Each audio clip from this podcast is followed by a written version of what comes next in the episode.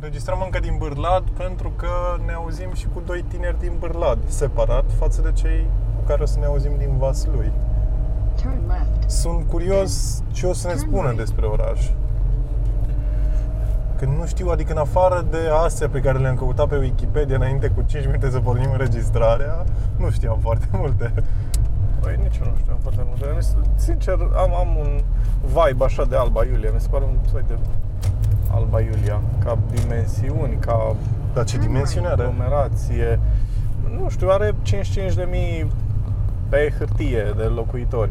Deci și ca populație e undeva în zona Casa de Cultură a Studenților. a sindicatelor. E Și sindicatelor. are designul tipic pentru casele de cultură ale sindicatelor, deci nicio surpriză aici. Și la fel mă gândesc că Vaslui trebuie să aibă altceva de oferit decât subiect de bancuri și erau cumva ei subiect predilect la știrile de la ora 5 sau cu, cu asta erau da, asociați. da, în, în special uh, cu Vasluieni. foarte multe violuri. Erau din și păcate, crime. Și crime, da. Da. Deci, Dar crime din alea absurde, adică Crime nu absurde, da. super bine organizate sau... Da, dar culmea, drumurile din Moldova sunt mai bune decât cele din Sud sau din Ardeal. Uh, Asta ziceam la un moment dat, că am venit ba da, din Focșani. Ba da, am venit pe niște drumuri până acum extrem de netede. da. Nici, aproape nicio problemă. Cred că la noi în Alba avem niște drumuri mai rele odată Să ce mai vorbim ieșim de din zona orașele mari. Turda sau... Bine, acolo e un șantier, dacă vrem să fim corecți. Dar de asta am fost surprins, pentru că după călătorile din sud rămăsesem cu traumele astea, apropo de șosele și culmea stau foarte bine. Am ajuns în Vaslui, dar mai întâi de toate am trecut să ne facem o poză cu statuia lui Ștefan cel Mare, pentru că nu se putea altfel.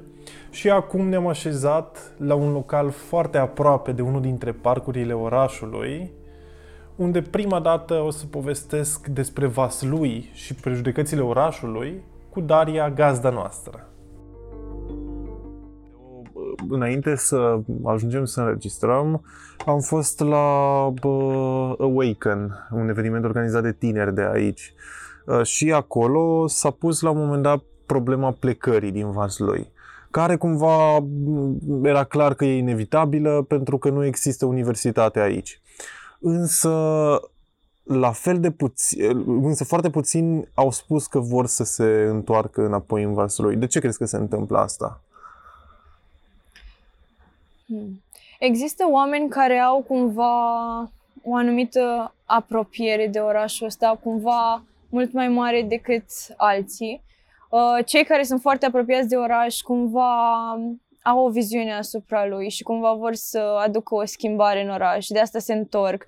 De exemplu, Ciprian Hordila, care face, uh, care este fondator al uh, festivalului nostru din Vaslui de muzică Open Camp, el tot timpul a făcut lucruri pentru, pentru societatea vasluiană, dacă pot să-i spun așa, și el cumva simt că a avut o anumită apropiere față de oraș, poate mai mare decât au avut-o alții.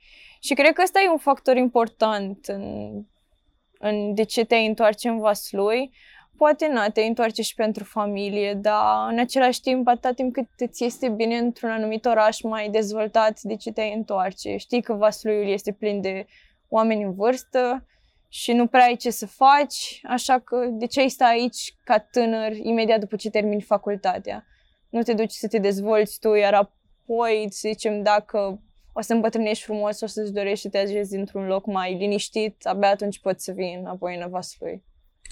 Uh, uite, sunt curios pentru tine, care sunt lucrurile care dor când te gândești la, la Vaslui? Adică, care sunt problemele care dor cel mai tare?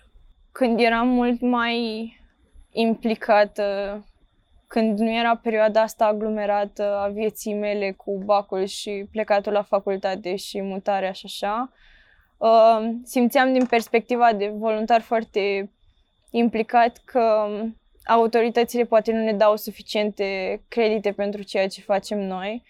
Adică noi, chiar dacă suntem copii de la 15, 16, 17, 18 ani și stăm și facem proiecte, noi simțim că avem un impact, pentru că ne schimbă pe noi, în primul rând. Și Cum vă schimbă?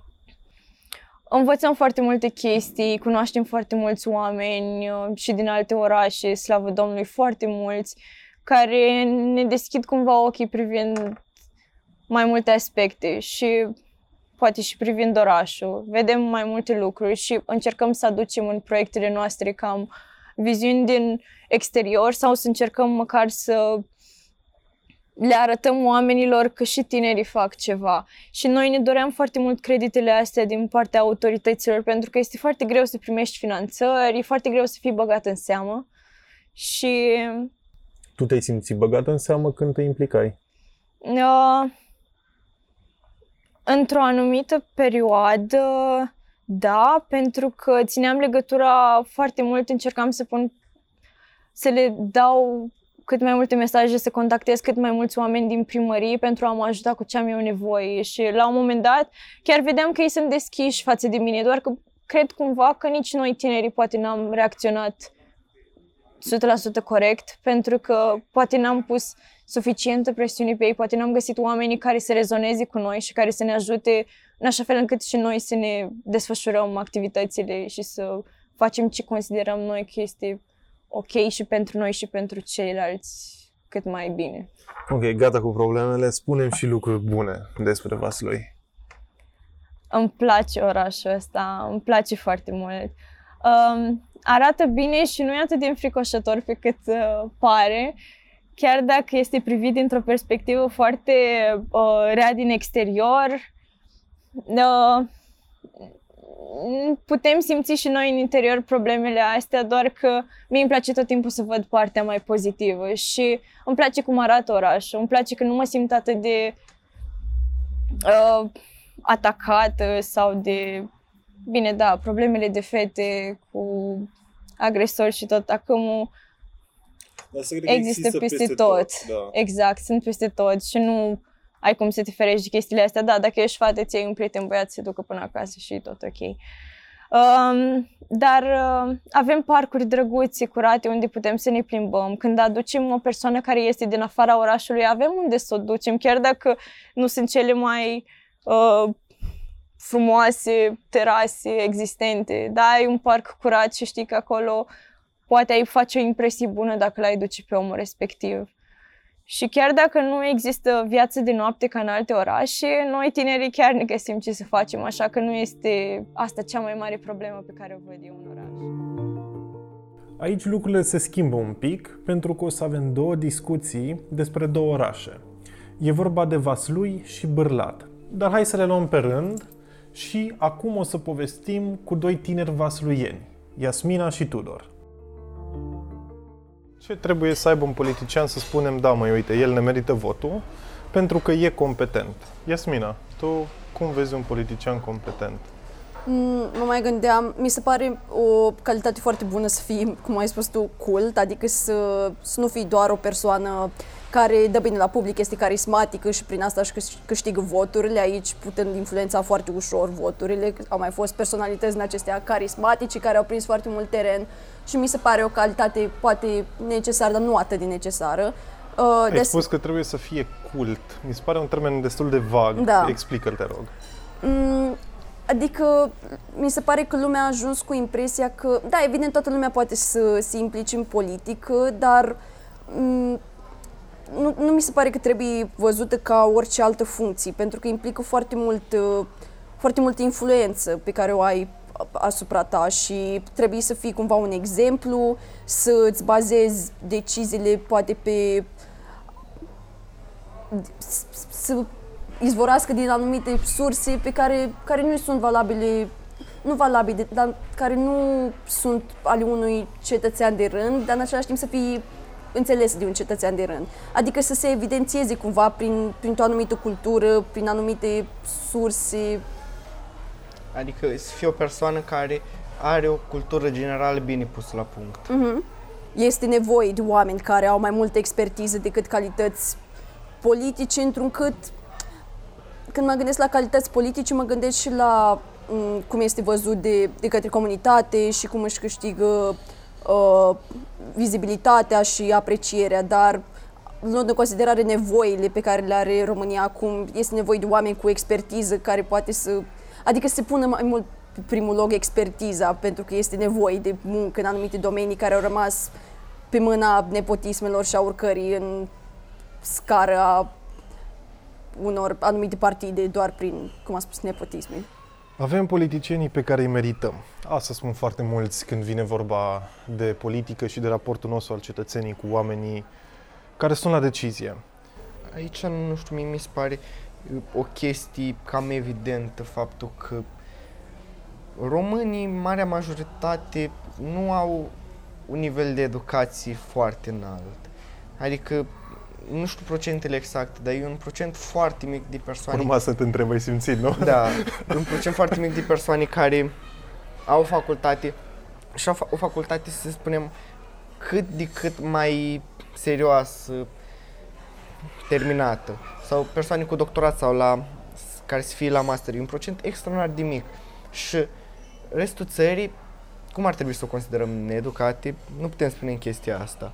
Pentru că toată lumea peste 18 ani este un alegător. Și da, într-adevăr, sunt politicieni pe care îi alegem, pentru că oamenii aleg persoanele cu care ei se aseamănă. Uite, aici bă, ce ai adus în discuție e legat de reprezentativitate, dar pe mine mă interesează să aflu și cealaltă latură. Latura care, de exemplu, uite, dacă noi uh, ne implicăm în comunitate, noi cetățenii, o să avem uh, politicieni mai competenți, o să avem politicieni mai buni, sau dacă noi nu ne implicăm, ei o să fie mai incompetenți sau mai corupți sau mai nepăsători față de ce se întâmplă în cetate? votează doar persoanele care chiar sunt convinse că o să votul lor chiar o să facă o, o diferență. Cum a mers, o, s-a votat stânga sau dreapta, într-un fel, la ultimele alegeri. Și majoritatea persoanelor care nu au votat, care e majoritatea, ei au spus că e, și eu dacă nu mă duc, oricum votul meu nu contează. Și a, de asta zic din nivelul de educație, pentru că o persoană educată știe că orice vot contează și ultimul vot, chiar și cel mai mic, poate să facă diferența în anumite cazuri. Cumva vreau să concluzionăm cu uh, discuția despre LGBT. Dacă sunteți de acord ca drepturile despre care tu vorbeai, despre care Iasmina vorbea, să fie, n-aș zice respectate, uh, ci uh, pur și simplu să existe. Da, evident. Adică mă, nu știu de ce mă enervează puțin întrebările astea, pentru că mi se pare ciudat să întreb pe cineva dacă este de acord cu drepturile altui om, care până la urmă sunt drepturile tuturor oamenilor. Deci răspunsul poate fi doar da. Ok. Ce facem uh, cu cei care spun nu? Mm, Cei care spun nu au mentalitate deja foarte convinsă, posibil cu posibil biased, dar nu-i nu-i la nivelul ăla în care să fii, să zici că poate prin o discuție, prin anumite argumente, să poți să schimbi măcar 1% din convingerea lui. Nu, sunt persoane care sunt crescute într-un stil, își mențin același stil și ei nu pot să conceapă că o, a- o altă persoană care nu influențează pe ei în niciun mod și care, cu care ei nu o să aibă tangență întreaga viață a lor, nu are aceeași mentalitate cum are ei. Asta e, e frica de necunoscut și cred că s- sau nu neapărat de necunoscut, cât e frica de chestii noi, care asta e cum se numea. Uh, xenofobie. da, xenofobia. Ok, uh, uite că unii spun că poate dacă am avea educație sexuală în școli și problema celor din comunitatea LGBTQ+, uh, ar fi măcar parțial rezolvată.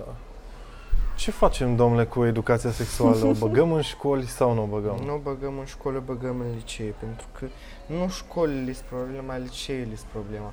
Pentru că de la cât intră la liceu? De la, 14 ani. la Da. 14 ani. 14, 15, E. depinde. De la 12 până la 16 ani, perso- asta, femeile încep să, să poată să facă copii, adică devin fertile.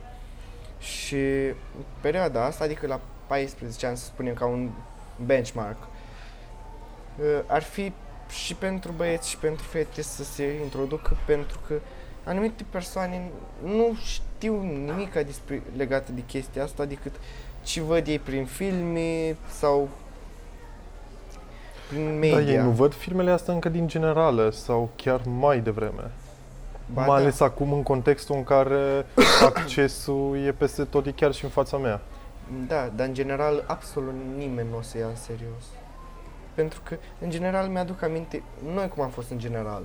Când am ajuns la ora de biologie și am ajuns la sistemul reproducător, la plantă, și se pronunța numai cuvântul de sex rădea toată clasa. Gândește-te să ai o ori de tocație sexuală. Copiii acolo doar o să se întâlnească, o să râdă, nu o să înțeleagă absolut nimica pentru că ei o să râdă și tot la fel, lumea o să zică că, păi da, o educație în școli. Cum adică nu au scăzut uh, rata de mame care s- au sub 18 ani? Noi am introdus educația sexuală în școli. Uite, de chestia asta, spun să se introducă la liceu, pentru că la liceu mintea omului e mai coaptă puțin, e mai deschisă puțin să găsească ceva. În general, dacă nu e matematică, fizică, chimie și română, nu vezi altceva. Uh, Eu aș spune că ar trebui să se vorbească despre asta încă de la grădiniță, dar în măsura în care, uh, nu știu, toți am avut experiențe diferite, dar eu spun din punctul meu, punctul de vedere personal, că sunt esențiale asemenea lucruri, adică problema pe care tu ai pus-o în fața drept contraargumentii că o să reduc copiii, ceea ce mi se pare foarte minor în măsura în care atunci ai o altă înțelegere asupra corpului tău la liceu, dar la gimnaziu, generală, nu ai nevoie de cineva care să te învețe lucruri, să știi cum să-ți protejezi corpul și să, să cunoști anumite aspecte pe care de pe internet nu le înțelegi și părinții nu vorbesc cu tine. Adică, de exemplu, are WHO, o programă foarte com- comprehensivă despre ce ar trebui să conțină educația sexuală la copii micuți și Ce ar trebui?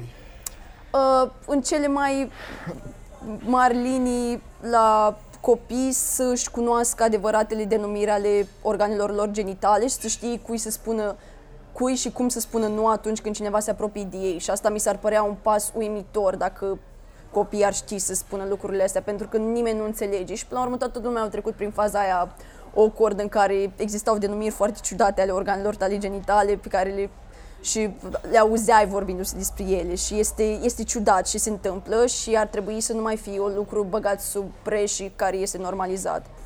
Tu ce părere ai despre asta? Mie mi se pare că e mult prea devreme chestia asta. La grădiniță, nu de poți să ții copilul pe un scaun, să fie atent la tine, dar nu te să explici chestiile astea, pentru că la grădiniță niciun copil nu-i pasă. Ce zice învățătoarea în față, el vrea să coloreze, să deseneze, să doarmă, să mănânce, nu are nivelul de intelectul suficient să te ia în serios pe o problemă serioasă. Eu azi sugera să zic, din clasa a șasea, a șaptea, ar fi să zic, Cumva ai făcut acum un compromis cu Da, Iasmina, ai mai scăzut. E, e ca un fel de asta, o negociere. Uh, crezi că dacă facem asta încă de atunci, ei o să aibă aceeași reacție când în general o să se vorbească mult mai complex despre ele? Adică, uh, ce vreau eu să spun e că dacă îi obișnuim de când sunt mici cu vorbitul despre uh, organele genitale și așa mai departe, uh, ei nu o să se schimbe și atunci când chiar o să fie discuțiile alea mai aprofundate și mai tehnice, cum spuneai tu, mai anatomice, ca să folosesc exact cuvântul tău, o să fie mai deschiși la asta și nu o să mai râdă? Tu, Iasmina, cât îți mai aduci aminte de ce s-a întâmplat la mine? Uite, eu mă gândesc așa, că nu ți-aduce aminte tot, dar dacă ar fi dar foarte mulți copii, dacă au trecut printr-o situație poate legată de, uite, să spunem, abuz sexual sau așa mai departe, uite, aia e chestia pe care și-o amintesc de când sunt mici. Și asta poate să fie o metodă prin care să previi așa ceva. Și contează până la urmă și cum este prezentat. Nu o să-ți amintești, dar având în vedere că ai auzit, cum a spus Florin, peste câțiva ani o să ai o vagă cunoștință asupra a ceea ce se prezintă. Adică e vorba de continuitate și faptul că nu te izbește ceva și râs pentru că uh, râs pentru că este acea stigmă și, a- nu știu, toți adolescenții cred că dacă vorbești despre pornografie trebuie să fii foarte amuzant și să râzi de parcă râzi pentru că te panichezi, nu știu care este reacția, dar așa, așa o văd. O să se schimbe lucrurile când o să ajungem noi la putere? Eu văd uh, clasica replică cu uh, eu nu mai pot să mai fac nimic, dar poți, puteți să faceți voi. Mi se pare așa o de multe ori o metodă a adulților de a pune responsabilitatea pe generația următoare fără ca ei să își mai asume. E și o scuză a lor? Aș pentru vedea-o că n-au făcut destul? Nu, nu aș vedea-o ca o scuză, dar ca o metodă prin care să se retragă din, uh, din, act, din ce se întâmplă în țară, prin simplu, simpla punere a responsabilității pe umerii tinerilor. Ceea ce, da, este adevărat, suntem tineri, avem alte energii, avem alte concepții, dar în același timp nu cred că doar tinerii pot schimba ceva. Adică este nevoie și de, cum am mai spus, simțul de comunitate, adică să, re, să reprezentăm pe toată lumea, nu doar interesele tinerilor, pentru că și aici pot apărea scântei. Uh-huh a spiritului nostru progresiv, când nu reprezentăm pe toată lumea și așa mai departe. Asta poate fi și un semn că au renunțat cumva? Au renunțat de mult. De la Revoluție încoace, cel puțin persoanele care în momentul actual au 40-50 de ani, au renunțat de tot la ce ține viața politică sau chestii de genul. Cel puțin a mei m-a învățat în altfel. Să nu, mă bai, să nu te bagi niciodată în viața politică pentru că o să te strice. De ce? Pentru că acolo nu tot, nu, întotdeauna în politică nu ai cum, cel puțin în politica din România, n-ai cum să ții o linie dreaptă. Pentru că întotdeauna o să trebuiască să faci compromisuri, să ajuți alte persoane, o să trebuiască să te vinzi pe tine ca persoană ca să ajungi în poziția în care o să vrei tu. Și când ajungi în poziția aia, o să fii ceva în gen, ah, it's lonely at the top. Și în România, în momentul actual, nu ai cum să ajungi într-o poziție mai înaltă în ce ține funcții și prin spitale și peste tot, în, pe la ANAF, peste tot. E o rețea de corupție atât de densă și atât de bine pusă la punct, încât tu dacă vrei să vii cu un vibe nou, să vii cu valul, să aduci corectitudine, ești respins cu două palme, nici măcar nu mai poți să intri în instituții. Acum povestesc cu Lucian, de 18 ani, care e în liceu, clasa 12 și cu Maria, tot de 18 ani, dar care anul ăsta a terminat liceul. Amândoi sunt din Bârlad, dar astăzi au venit până în Vaslui ca să vorbească cu noi. Ești de acord ca un cuplu de gay să adopte un copil? Uh, nu, și am un... Uh, punctul meu de vedere este și următorul. vreau să răspund și tu, Maria, te rog. Sigur, nu, pentru că uh, eu cred că um, un copil este foarte ușor de modelat, este ca o plastilină. Ceea ce, ceea ce vezi în prejur copii imediat, în special de la mamă. Uh, spunem și tu, cred că ai o mie de obiceiuri pe care le are mama ta sau atunci când erai mic făceai oricum ceea ce făcea mama. Și atunci tu ca și copil, dacă să zicem Mihai cu Ionuț fac un cuplu și îl adoptă pe George, George, fiind bărbat, o să creadă că este normal să-ți placă și ție bărbații și hai să fiu bărbată, dar dacă George ar fi fost adoptat de Mihaela și Gabriel, el ar fi crescut într-o familie cu obiceiuri heterodoxe și atunci în viitor uh, uh, uh, ar fi ar fi fost și el heterodox. Eu consider că familia îți influențează foarte mult alegerile, comportamentul. Uh, de exemplu, eu trăind în casă cu bunica și cu mama, am luat foarte mult comportament uh, feminin. Când stăteam cu prietenii, mi se spuneau, Lucian, da, ești homosexual și am spus, nu, ce vă face să credeți asta despre mine? Într-adevăr, nu mă simțeam bine când mă făceau în acest fel, pentru că eu știam că nu sunt. Consider o jignire faptul uh, că ei spuneau că ești homosexual?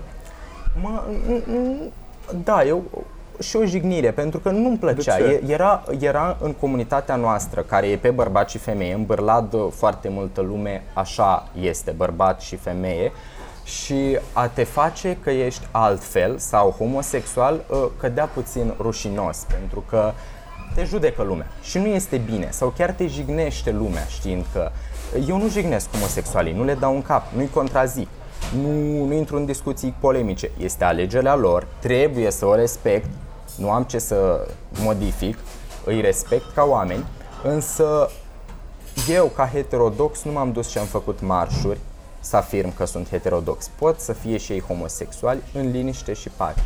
Atât. Uh, mi se pare un lucru foarte bun ca uh, cuplurile gay să aibă posibilitatea asta. Mă gândesc atât la copii cât și la uh, acest cuplu care își doresc un copil și nu-l pot avea biologic. În primul rând, uh, casele de copii din România nu sunt cele mai bine îngrijite și copiii Aici de pot acolo să-i nu dau sunt dreptate. foarte bine educați și având dreptul la o familie, uh, fie ea heterosexuală sau homosexuală, este un avantaj și un lucru bun pentru ei. În al doilea rând, uh, Lucian a spus că acești copii pot fi influențați uh, tot în uh, homosexualitate. În primul rând, homosexualitatea nu este o alegere, ci așa te naști, uh, asta ești, nu, uh, sentimentele nu pot fi controlate și dacă eu ca fată pot avea sentimente pentru o altă fată, nu le pot controla, asta sunt.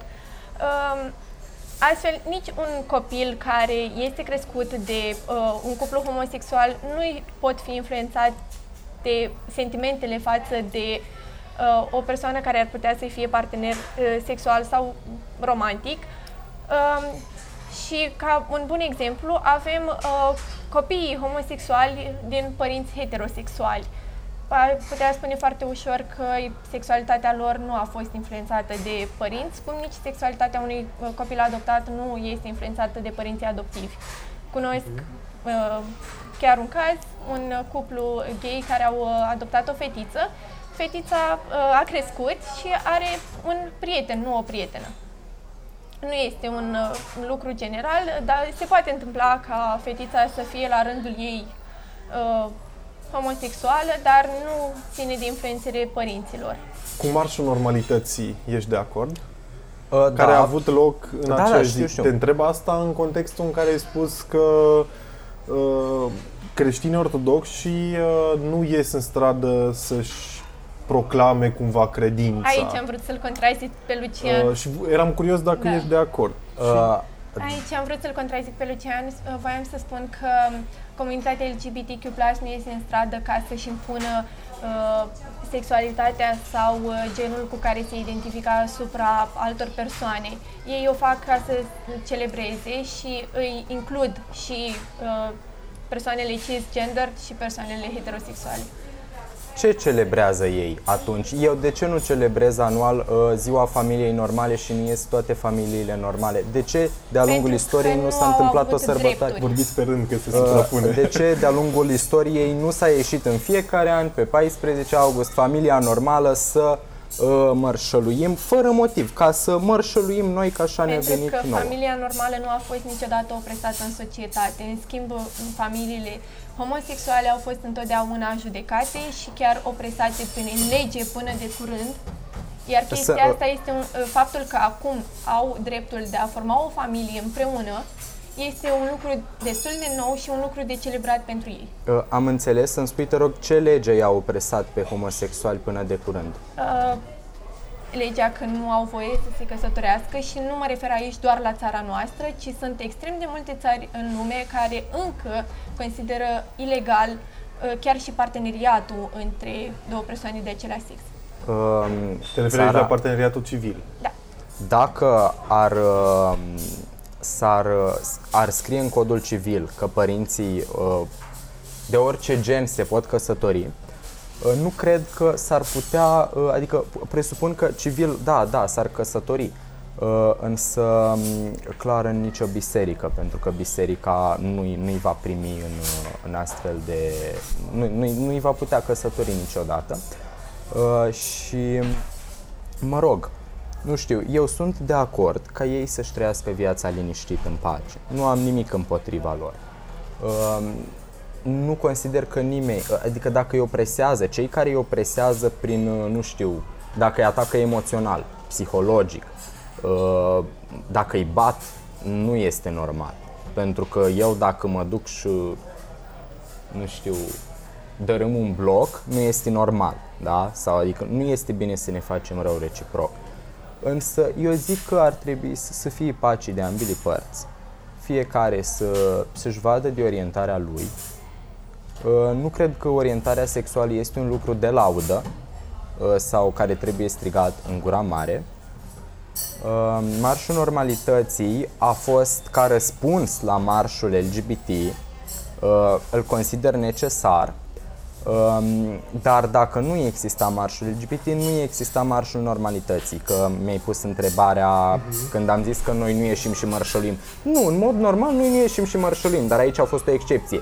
Ei au făcut din excepție normalitate, să iasă să mărșăluiască. Uh, o să mă leg de următorul subiect care e un pic adiacent anume educația sexuală.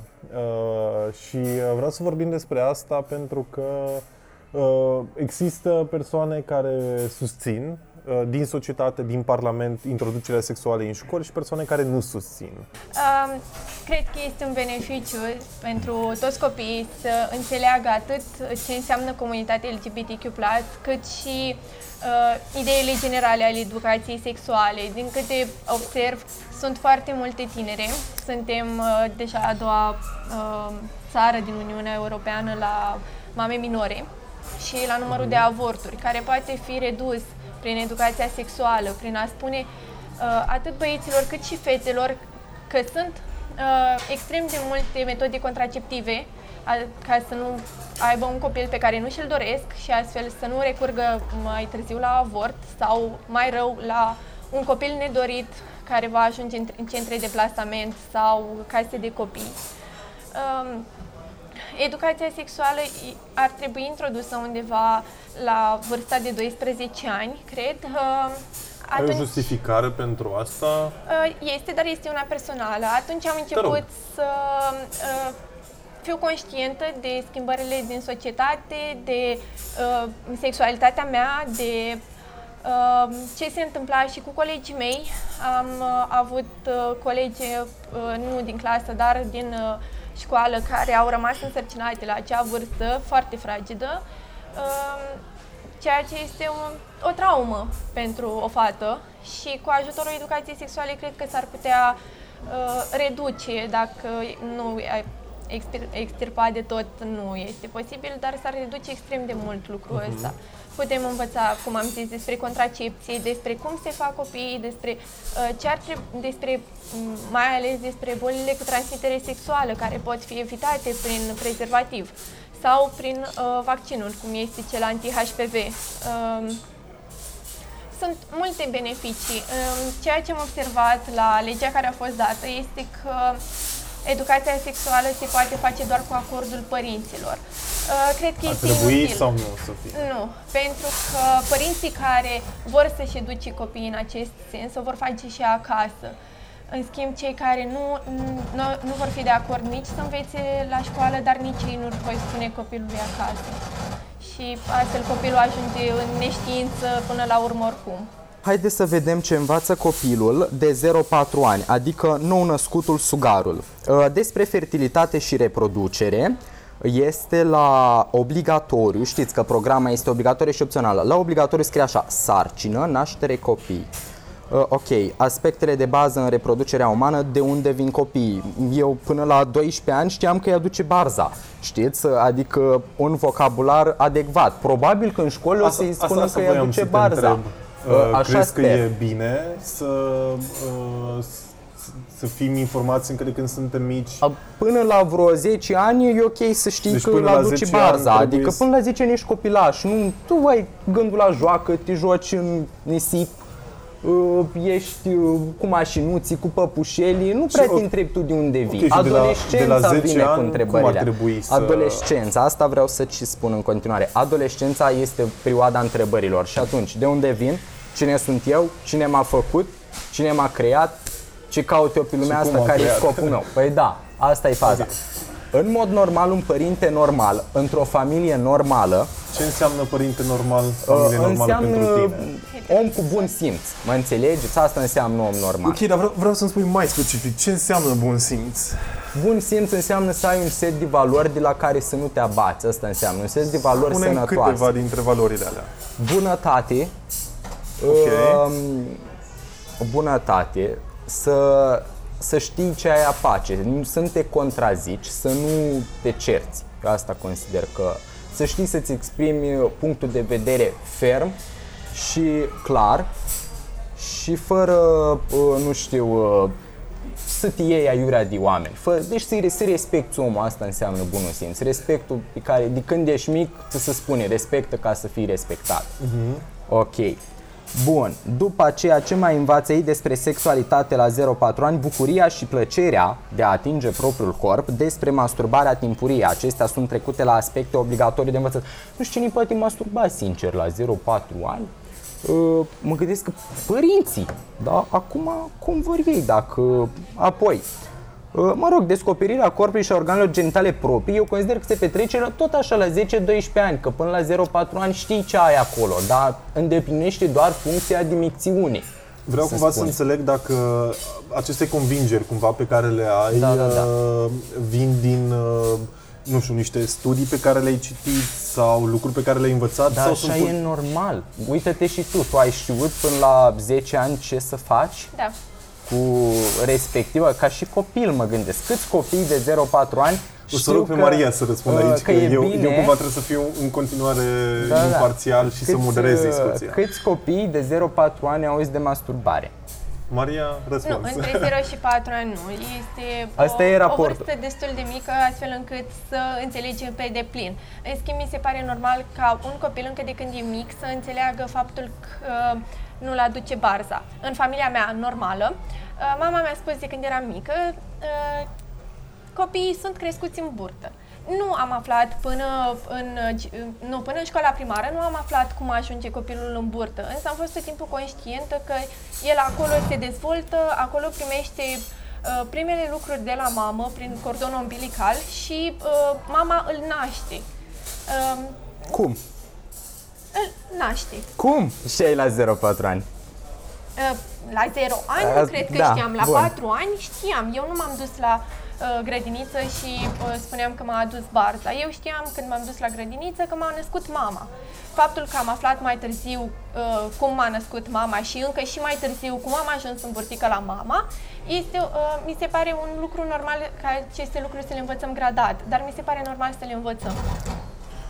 Raportul despre care vorbești și din care ai citit mai înainte e cumva obligatoriu pentru uh, Nu. țările membre ale Uniunii sau Nu, nu, nu, nu este obligatoriu, dar bineînțeles, de ce faci un raport ca să, de, ca să ajungă într-un final obligatoriu, adică nu până la când urmă crezi asta că o este să scopul. ajungă raportul ăsta obligatoriu? Uh, te întreb. din punctul meu de vedere, la noi, slavă Domnului, n-a ajuns obligatoriu. Știm bine că a fost toată tevatura asta cu educația sexuală, s-a luptat uh, o parte, a, pop- o parte majoritară a populației împotriva introducerii acestui, acestei, acestor ore în școli mai ales că se propunea fără acordul părinților. Devenea o materie obligatorie, cum e fizica, cum e matematica, cum sunt științele exacte. Fapt care nu mi se pare deloc democratic. Eu, ca părinte, am dreptul de a alege asupra, asupra a ceea ce învață copilul meu la școală, mai ales că e o materie nouă. Nu știu sau știu ce se va preda la ea și în tocmai de aceea nu-mi doresc ca al meu copil să învețe așa ceva. Și eu, ca părinte, conform Constituției, până la 18 ani, am to- tot controlul ăla asupra copilului meu. Răspunde el de educația și de formarea lui. atunci ar trebui să fie cu acordul părinților Am spus foarte clar. fiecare disciplină în parte. Am spus foarte clar că, dat fiind faptul că este o disciplină nouă și încă nu se, de fapt se știe foarte bine ce se va preda la ea, mi se pare normal să fie cons- consultată populația și părinții cu privire la această oră. Crezi că avortul ar trebui să fie interzis? Și dacă răspunsul tău este da, uh, ce ar trebui să facă femeile care sunt obligate să nască pentru că au fost violate sau pentru că s-a Haideți să întâmplat vă un spun. accident? Am înțeles întrebarea. Haideți să vă spun, nu putem interzice nimănui să facă ceva. Deci Niciodată. ești uh, pro... Nu sunt pro-avort, dar nu sunt pro-interzicerea lui dintr-un singur motiv. Ok, Uitați-vă la comuniști. Ok, am înțeles. La comunism. Ceaușescu a interzis avortul. Credeți că femeile nu făceau avort? Haideți să fim serioși. Se duceau repede la un medic, făceau imediat avort cele care voiau. Și oricum omul va găsi o Așa, soluție așa să să ne spun facă. cumva și problema de creței. Eu ce vă spun? Oricum omul face ce vrea el. Dar eu sunt nu împotriva avortului pentru că tu Deci, ca să înțeleg, Da. principial, ești împotriva avortului, 100% dar ești împotrivă. pentru uh, puterea femeii de a decide dacă face sau nu face. Uh, nu. Eu sunt, deci sunt 100% împotriva avortului, dar Așa. lăsați-mă să-mi continui Da, propoziția, da. vă rog. Femeia, înainte să aibă un copil, trebuie să gândească. Eu, dacă fac un copil, pot să-l fac, adică nu stai să-l fac și apoi decid asupra lui. Se poate decide înainte de a-i lua viața. Și în cazul violurilor? În cazul Când el violurilor nu mai nu poate se să poate gândească. decide, dar aici intervine educația și conștiința ta de copil și de femeie. Tu dacă știi că în interiorul tău crește o altă viață, ai puterea să o iei? Și haideți să vorbim aici de femeile care au făcut avort. Și după avort au rămas complet marcate de acest lucru și um, pur și simplu rămâi cu, cu... Unele au rămas cu traume pentru că au făcut avort. Și de aia depresii și cele care da, au capacitatea și se consideră mame dacă fac avort sau uh, au a- sângele rece să facă avort, să facă. Nu le pot interzice. Dar contravine moralei, contravine uh, și urmările dacă faci avort, Moralei. urmările nu Definește vor un fi pic ce pozitive. înseamnă pentru tine morală. Eu mă ghidez după morala creștină. Fiecare își poate face propria morală, trăim într-o lume liberă. Morala mea, de exemplu, este că atât timp cât sunt conștientă de faptul că uh, nu am maturitatea necesară să cresc un copil, nu am uh, statutul financiar necesar, nu sunt împlinită pe plan profesional să pot uh, să mă ocup de un copil, prefer în cazul unui accident sau în cazul, Doamne ferește, a unui viol, să fac acel avort. Pentru că sunt conștientă că atunci când o să nasc copilul, um, nu o să pot să-i ofer ce ar trebui ca mamă.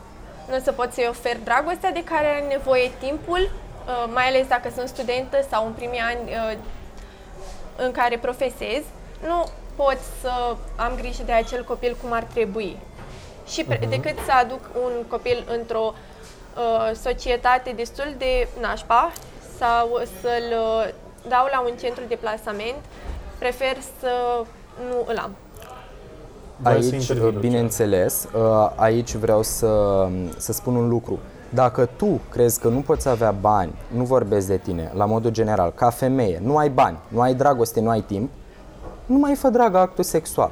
Actul sexual are un scop. Plăcere. Toate animalele se împreunează pentru a se reproduce, adică se reproduc, de aia se împreunează animalele.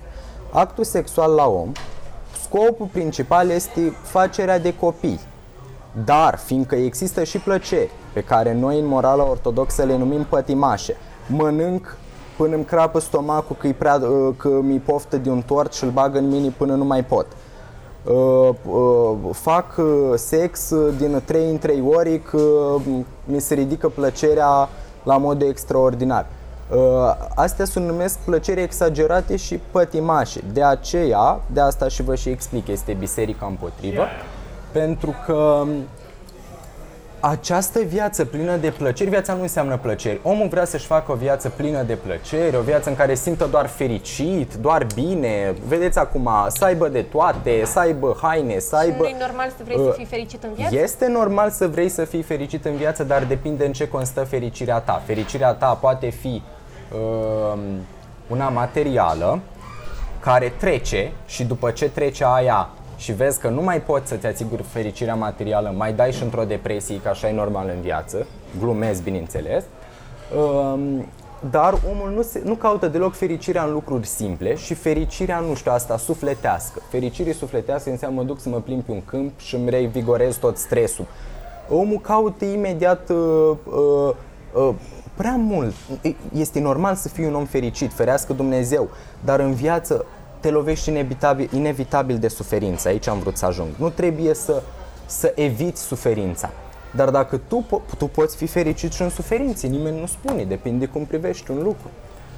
Eu asta consider că sexul pătimaș, plăcerea asta de uh, toată ziua, bună ziua, plăceri uh, sexuale și așa, dar du-te, ia-ți o păpușă, v- vorbesc cu ăla care are plăceri sexuale, ia-ți o păpușă, dar asta, fă, frate, cu păpușa aia ce vrei tu toată ziua, dar tu, serios, uh, nu îndemn, ferească Dumnezeu la așa ceva, e, e păcat să faci ce am spus, dar decât să faci uh, uh, plozi pe care știi că oricum îi omori, adică nu se poate, nu poți să-ți bați joc, poți să obții plăcere așa altfel. Uh, Dar vreau să vă întreb uh, următorul lucru.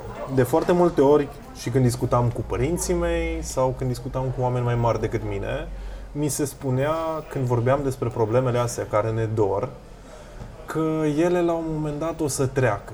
și o să treacă în momentul în care ajungem noi la putere. Și uh, vreau să vă întreb dacă noi suntem mai buni și dacă atunci când ajungem la putere lucrurile o să se schimbe. Noi, noi generația tânără. Sincer, am o, chiar am încredere în generația noastră, în mileniali și în generația Z. Um, din câte am observat, cât mai mulți încep să se gândească la viitorul lor și la viitorul țării și a societății. Cunosc extrem de mulți tineri care sunt uh, feminiști și luptă pentru egalitate de orice tip și cred că vom reuși să schimbăm ceva la un moment dat. Și încă un plus pe care îl văd la generația noastră este faptul că au început să rămână în țară astfel încât să poată să o schimbe. Sau dacă pleacă la studii în străinătate, se întorc astfel încât să ajute la evoluție. Un exemplu ar fi prietenul meu, care a făcut facultatea în Anglia și s-a întors în România să lucreze și să ajute la evoluție. Și asta vreau și eu să fac. Rămân în România și Uh, ajut cât pot, din uh, orice punct de vedere. Din, chiar din punctul meu de vedere și părerea unei singure persoane pe care o influențez este un plus în evoluție. Am înțeles. Lucian. Uh, bineînțeles, este bine să rămânem în țară. Eu voi rămâne în țară, voi profesa, mă voi duce în afară și voi aduce ceea ce România are cu adevărat nevoie ajutor pentru ceilalți. Eu ca medic nu pot profesa în România cum pot profesa în state sau în Germania. Și atunci uh, consider că um, a te duce și a vedea lucruri noi altundeva pentru a ajuta și pe cei din țara ta este un plus. Acum vorbesc cu Ciprian, uh, unul dintre activiștii din Vaslui. El e organizatorul și Open Camp Festival, dar are și o cafenea hipsterească în oraș.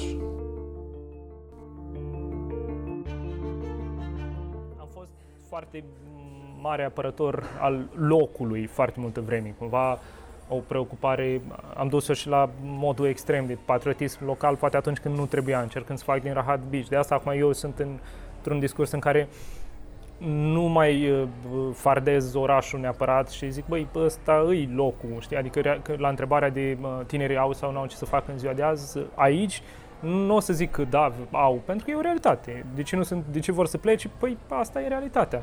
Am fost și în tabăra aia de patriotism local și spuneam că acum uh, de părere că locul e foarte puțin important și că ceea ce contează sunt oamenii, adică și de acolo pleacă tot. Și ok, sunt doi, sunt trei, s-au întors, se inspiră unul pe altul și... Putem vorbi de o comunitate unită când vine vorba de Vaslui? Adică dacă, nu știu, mâine administrația ar lua o decizie care n-ar fi clar în folosul cetățenilor, ei s-ar putea uni sau măcar să lupte chiar și așa, fără să se unească într-un nucleu cu decizia respectivă? Aici, din păcate, cred că răspunsul o să fie nu. Mm, fix ca um, civism sau activism sau efectiv, eu nu mi-aduc aminte mm, nici măcar nu, nu mă gândesc la mișcări de protest, cât la inițiative de a contesta anumite lucruri și asta cred că se întâmplă fiecare, în fiecare oraș mic de la noi. Nu avem neapărat o educație în sensul ăsta. Aici a lipsit, nici noi nu, adică eu personal n-am, nu pot să zic că am făcut neapărat ceva în direcția asta. Fiecare, adică suntem în continuare nemulțumiți, fiecare în grupul lui, în cerculețul lui. Sunt sigur uh-huh. că mhm. grupurile astea, dacă ar avea un element de legătură, altfel ar sta lucrurile. Uite, mi-ai spus că organizați chiar acum un uh, festival, că imediat după interviu trebuie să fugi acolo să faci un spot. Povestește mai multe despre el, te rog.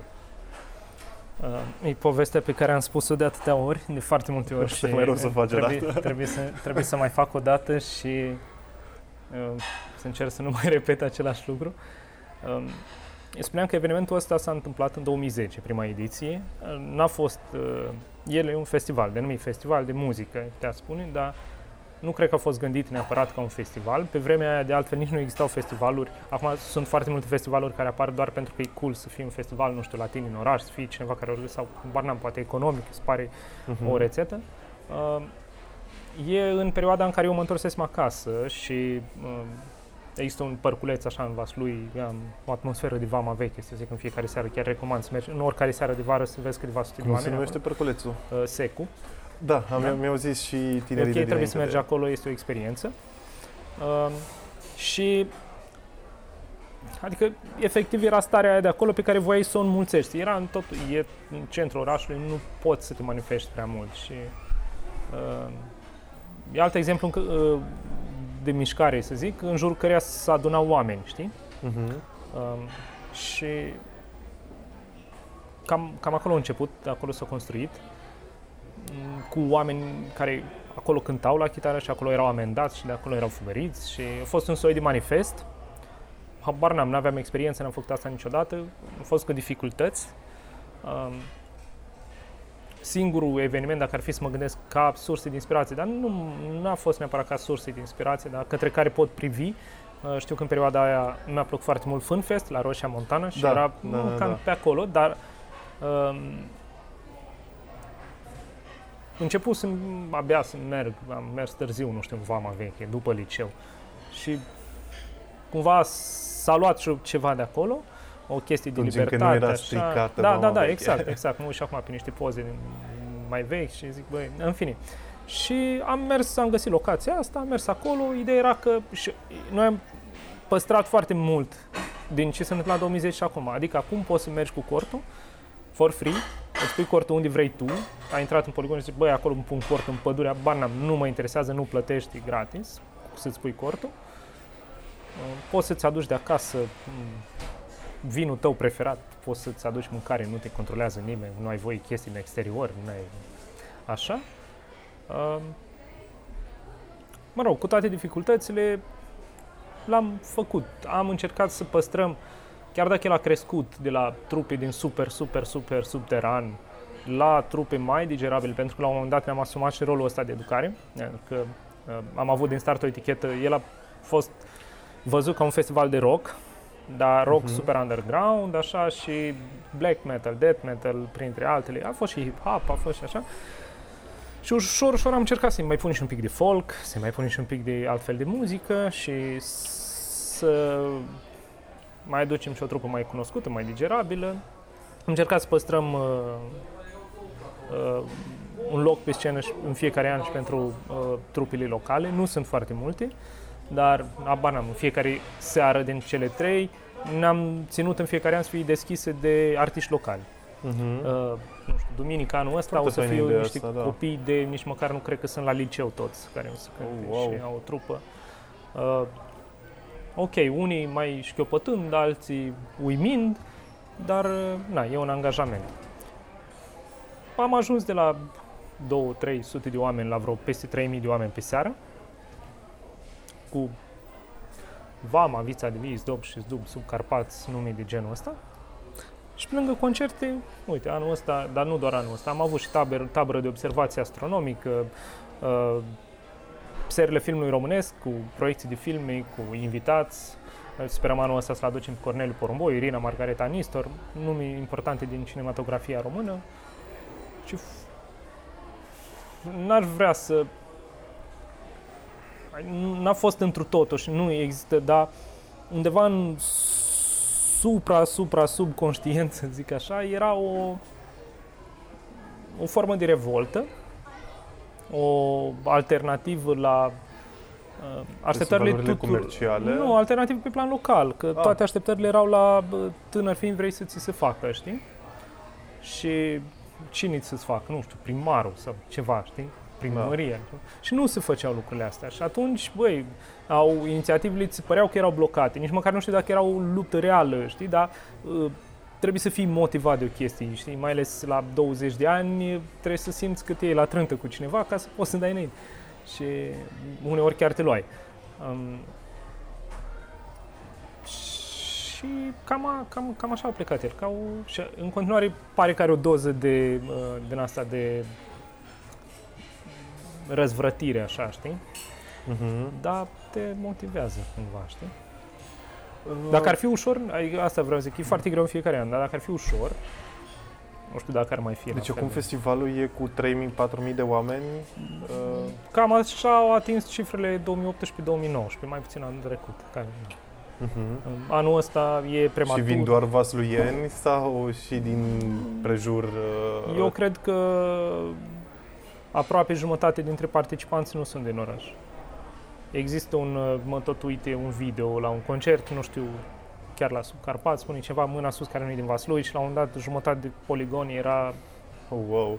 Ai, nu aveam o dimensiune până atunci. Foarte amuzant, când 2010 știam după față, la primele două ediții, 2010-2011, veneam la tine, tu nu ești din Vaslui. Nu, uite, am venit la Constanța. De la Constanța, știi? și, dar acum nu mai ai o dimensiune neapărat. Și, Și uite, uh, înainte să trec la întrebarea mă, de final, uh, te-aș întreba că, uite, ai zis că veneau la festival organizat de tine și oameni din afară. Uh, Și cunoaștem toți preconcepțiile de, despre Vaslui a oamenilor care nu locuiesc aici. Te-ai izbit de ele sau și mai important dacă ei, după ce au venit la festival și probabil au mai văzut un pic și uh, orașul și le-au schimbat? O să fac o glumă, le cunoașteți voi, că noi nu le cunoaștem nicio preconcepție. uh, și vorbesc serios. Uh, Pentru mine nu mai ocupă spațiu. De fapt, nu cred că, uh, pot să întreb eu așa văd în jur, uh, nu cred că pe plan local se simte asta.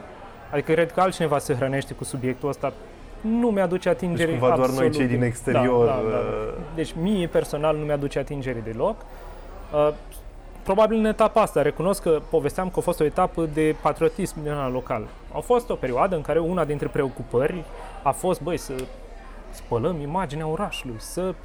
Până când ne-am zis, băi, dar stai așa, de ce? Că noi nu simțim nimic. Adică, da, și am avut, apropo de uh, chestia asta, într-unul din ani, uh, un proiectel, se numea Experiența Vaslui, în care invitam, uh, fost un formular de înscriere, oameni din toată țara să înscrie. Noi alengeam 10 oameni, le plă- aveau cazare gratis, intrare gratis la festival și tratament din partea noastră. Plimbau voluntari prin oraș, le dădeam de mâncare, le dădeam de băut, o s- așa, trei zile. Um, și a fost unul dintre, apropo de schimbat uh, percepțiile, a fost șocant pentru unii oameni. Uh, ave- am avut un tip, îl țin minte și acum a călătorit foarte mult și prin multe țări din America, Asia și așa mai departe. România o știa pe de rost și Mhm. avusese un șoc. Adică el era dintre ăla care dintre ăla care împărtășea tot felul de preconcepții. preconcepții. Uh, avea un blog atunci și tot scria în fiecare zi, wow, ce minunat e. Uh, iar feedback-ul este, uh, știi cum e, noi ne mai uh, dăm mare așa, te duci la facultate, băi, eu zic lui, eu să nu știu ce, nu e chiar așa. Uh, reprezint un icebreaker, așa, în niște relații. Dacă mergi la București, la facultatea anul tâi, poți să spargi imediat un blocaj din ăsta de integrare și băi, eu zic lui, că hai, glumițe, ok, am trecut peste, Da, da, de-a da, vostru da. de acum uh, mergi în oraș și toate glumele cu băutură despre mine. Uh, Nu cred că se mai simte, adică eu person, nici măcar, eu nu cred că cineva dintre noi să simte în vreun fel uh, când în oricare alt oraș, de exemplu, îi faci cineva o glumă, îți vreau să, nici măcar, cred că cred că am ajuns noi să ne, adică, știi? că nu, nu, nu, mi- nu, nu Înțeleg, cred că deci mai cumva este nicio nu, preocupare. Nu dor lucrurile astea. Absolut. Am întâlnit o, un lucru uh, așteptat cumva că se dezbătea de la ce vârstă ar fi ok să fie introdusă educația sexuală. Și uh, Tudor, uh, băiatul cu care am vorbit, spunea că ar trebui după clasa 7 și dădea un exemplu personal uh, în care la anatomie uh, colegii lui când se vorbea despre organele genitale începeau să râde numai când auzea denum- auzeau denumirea. Uh, și Iasmina era de părere că ar trebui încă de la grădiniță. Mm. Și cumva argumentele erau că uh, da, ar trebui de la grădiniță pentru că dacă ei se obișnuiesc cu termeni minimali, N-o să mai n-o să aibă aibă se mai reacția pară ta. așa. Bineînțeles că acolo n-au fost deloc de acord uh, uh, Tudor și Iasmina și chiar a fost așa o mică polemic, polemică, dar a, a fost cam singura.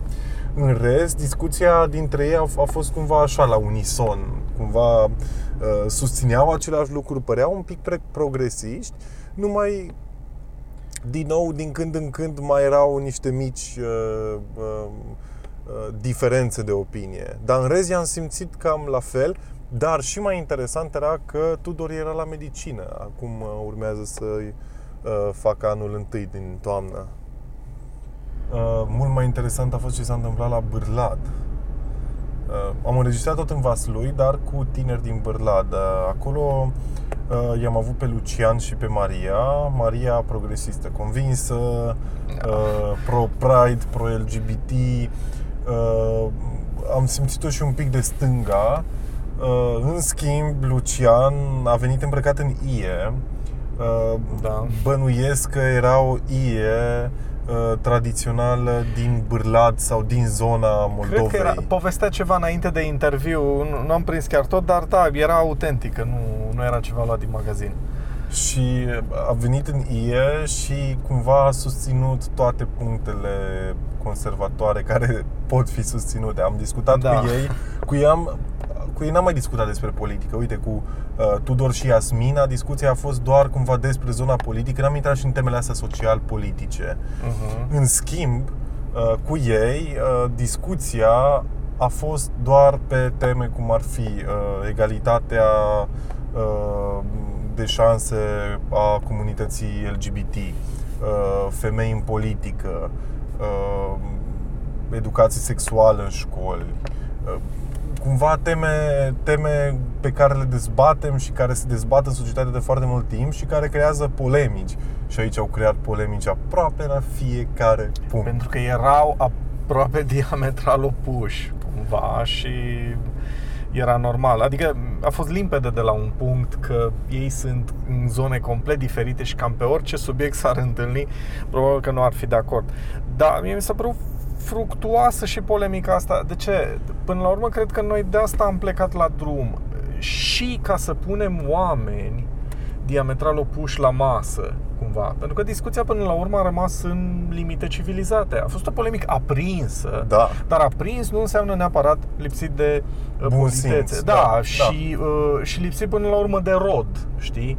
Că până la urmă vrem să confruntăm niște puncte de vedere și la ei a, întâmplarea a făcut ca uh, viziunile să, să fie atât de diferite. Asta am observat în general în toate călătoriile pe care le-am avut, că de foarte multe ori tinerii cu care am vorbit militează ori spre progresism, ori spre conservatorism. Însă nu cu toate temele făcute. Da, asta, asta mi se pare o observație foarte interesantă, uh, pentru că, de fapt, ce ne arată e că ei își susțin a- anumite opinii și credințe pe fond afectiv. Cumva mi s-a părut că în Vaslui s-a simțit un alt vibe, ca să folosesc tot un termen din asta ONGist. Uh, am simțit că lucrurile se schimbă încet, încet, în bine. Însea- a- Asta înseamnă că uh, există oameni mai implicați Și- acolo. Am simțit asta. Din păcate, mulți dintre ei au spus că nu mai vor să se întoarcă după ce... Asta era problema și uh, întrebarea cu care intrasem în oraș. Și apropo de uh, prejudecățile cu care am intrat, cred că merită să mai menționăm un lucru. Uh, am găsit un oraș foarte pus la rând. Foarte Curat. curat. Apropo Curat, de, da. da. de, de suflul ăsta al schimbării și uh, ne-a fost demolată prejudecata asta. Cred că intrasem cu o prejudecată că Vaslui e cumva așa un soi de capăt al lumii.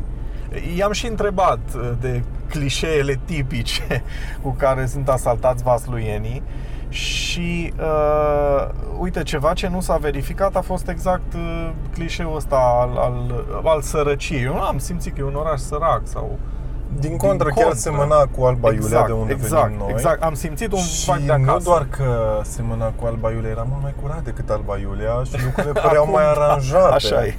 Așa e. Și lucrurile păreau mai aranjate și din nou tinerii din uh, zonă erau mult mai implicați. În puține zone ale țării am văzut tineri să fie atât de onici și atât de puși pe treabă. Exact, deci a, ne-au fost demolate niște prejudecăți. Da. Dar hai să vedem ce o să întâlnim și la Galați.